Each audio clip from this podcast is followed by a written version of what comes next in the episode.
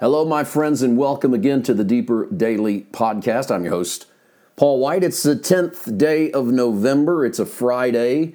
Hope that you've had a great week as your week comes to a conclusion and as we get closer and closer to the middle of November. And uh, here in the United States, Thanksgiving seems to get on us really quickly. Near the end of November, from Thanksgiving, we're into Christmas very quickly, then New Year's. This seems like this part of the year just rips by at an incredible speed. I hope that you're able to slow things down a little bit and just be at rest in the goodness of God. And as your life speeds up, which it probably will because it does, as it speeds up, may you be able to slow down a little bit, at least in your spirit. I'm praying that for you as we enter this season. Today, we are at the water. We're going to conclude this John the Baptist with Jesus segment from Luke chapter 3. Speaking of speeding up, things are going to speed up after you get out of the third chapter of Luke. You're going to get into the temptation of Christ, and then you're going to get Jesus rejected in Nazareth, and things get start to get deep quickly. And, and by deep, I mean there's there becomes a lot of things to talk about. Some of this will slow way down for us as I won't just be able to fly through this. I've really been flying through it anyway, to be honest, but I just foresee a lot of times when we're going to, to take our time and really work some ground. The baptism of Jesus precedes the genealogy of Jesus in Luke's gospel. The, there could be reasons for that, uh, in that you know Luke wants to bring you all the way up to the anointed Christ before he gives the bloodline of Christ. I'll save the genealogy for tomorrow, and we're going to do some comparison between the Matthew version and the Lucan version. We didn't get to do this in Mark because Mark didn't have a genealogy for other reasons.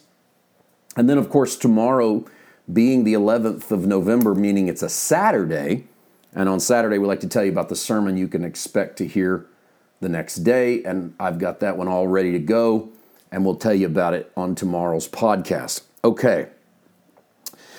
Luke chapter 3, verse 21 and 22. When all the people were baptized, it came to pass that Jesus also was baptized. And while he prayed, the heaven was opened, and the Holy Spirit descended in bodily form like a dove upon him. And a voice came from heaven which said, You are my beloved Son, in you I am well pleased. This is an interesting moment because John gets arrested and put in prison at the previous verse. And yet, the other Gospels let us know that it's John that baptizes Jesus. And I'm not going to try and speculate why the story shifts in Luke's version, but it obviously does. What really matters, I think, is what happens in the water. Jesus doesn't speak in the Luke version of the story. In fact, the only words we've heard from Jesus in the Gospel of Luke was 12 year old Jesus. Back in Luke 2:49, why did you seek me? Did you not know that I must be about my Father's business? We haven't heard Jesus speak again, and we won't until he talks to the devil in chapter 4. So if you go to Matthew and Mark's version of this story, you get a different version in that you get Jesus conversing with John and talking about fulfilling all righteousness. So we'll leave that because we dealt with it in Mark. We'll leave that for those books and we'll look at it the way Luke does, which is this brief moment in which Jesus is baptized and the heavens open and then the Holy Spirit descend, descends in bodily form like a dove upon him. In bodily form indicates that there was a, a something visible that happens that descends upon Jesus and rests upon him. But Luke uses this peaceful analogy of a dove, but he's also reaching into Hebrew literature and using the bird that was released from Noah's ark and then lands on Jesus. I'm not indicating that the bird from Noah's ark had been physically flying around on the earth for thousands of years and then sits on Jesus, but using that dove as a device. Remember, the dove had wandered around not able to find anywhere to rest himself and came back to the ark. Finally, had come back with an olive branch. And then finally, had the, a bird had left and not come back at all. And so, the analogy is that that dove then finds a resting place on Jesus as the last Adam. Um, in either case, it's also interesting to note, and I, I note this in the epilogue to my book, Greater Than Jonah. Jonah's name means dove, and the greater than Jonah, Jesus, is rested upon by a dove. Um, you do what you will with that. Um, I do a little bit in my book. Um, but what is most important is that the voice comes from heaven, and then there's the personal pronoun. You are my beloved Son, in whom I am well pleased. And in the other versions of this story, I think it's the, I want to say it's the Matthew version of this story. And this is something I should have looked to see if it's Matthew or Mark. Uh, it's Matthew. Yeah, in Matthew chapter 3, this is my beloved Son, in whom I am well pleased. Luke's version, you are my beloved Son, in whom I am well pleased. And I don't think this is meaning that Matthew or Luke, one got it right and one got it wrong. I think that it means that the word spoken to the crowd about Jesus was also spoken to Jesus.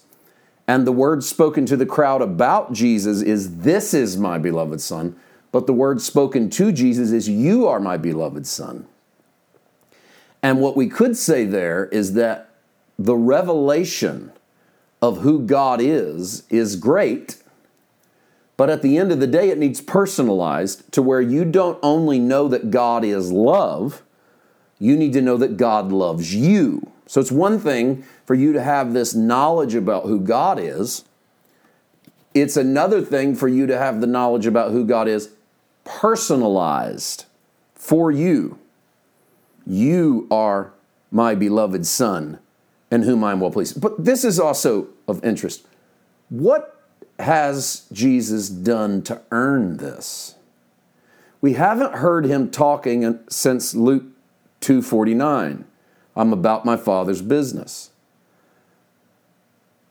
That's 18 years of silence because the next verse is going to tell us that he's about 30 years old. Luke 3:23. So 18 years of silence. What's he been doing that has pleased the Lord?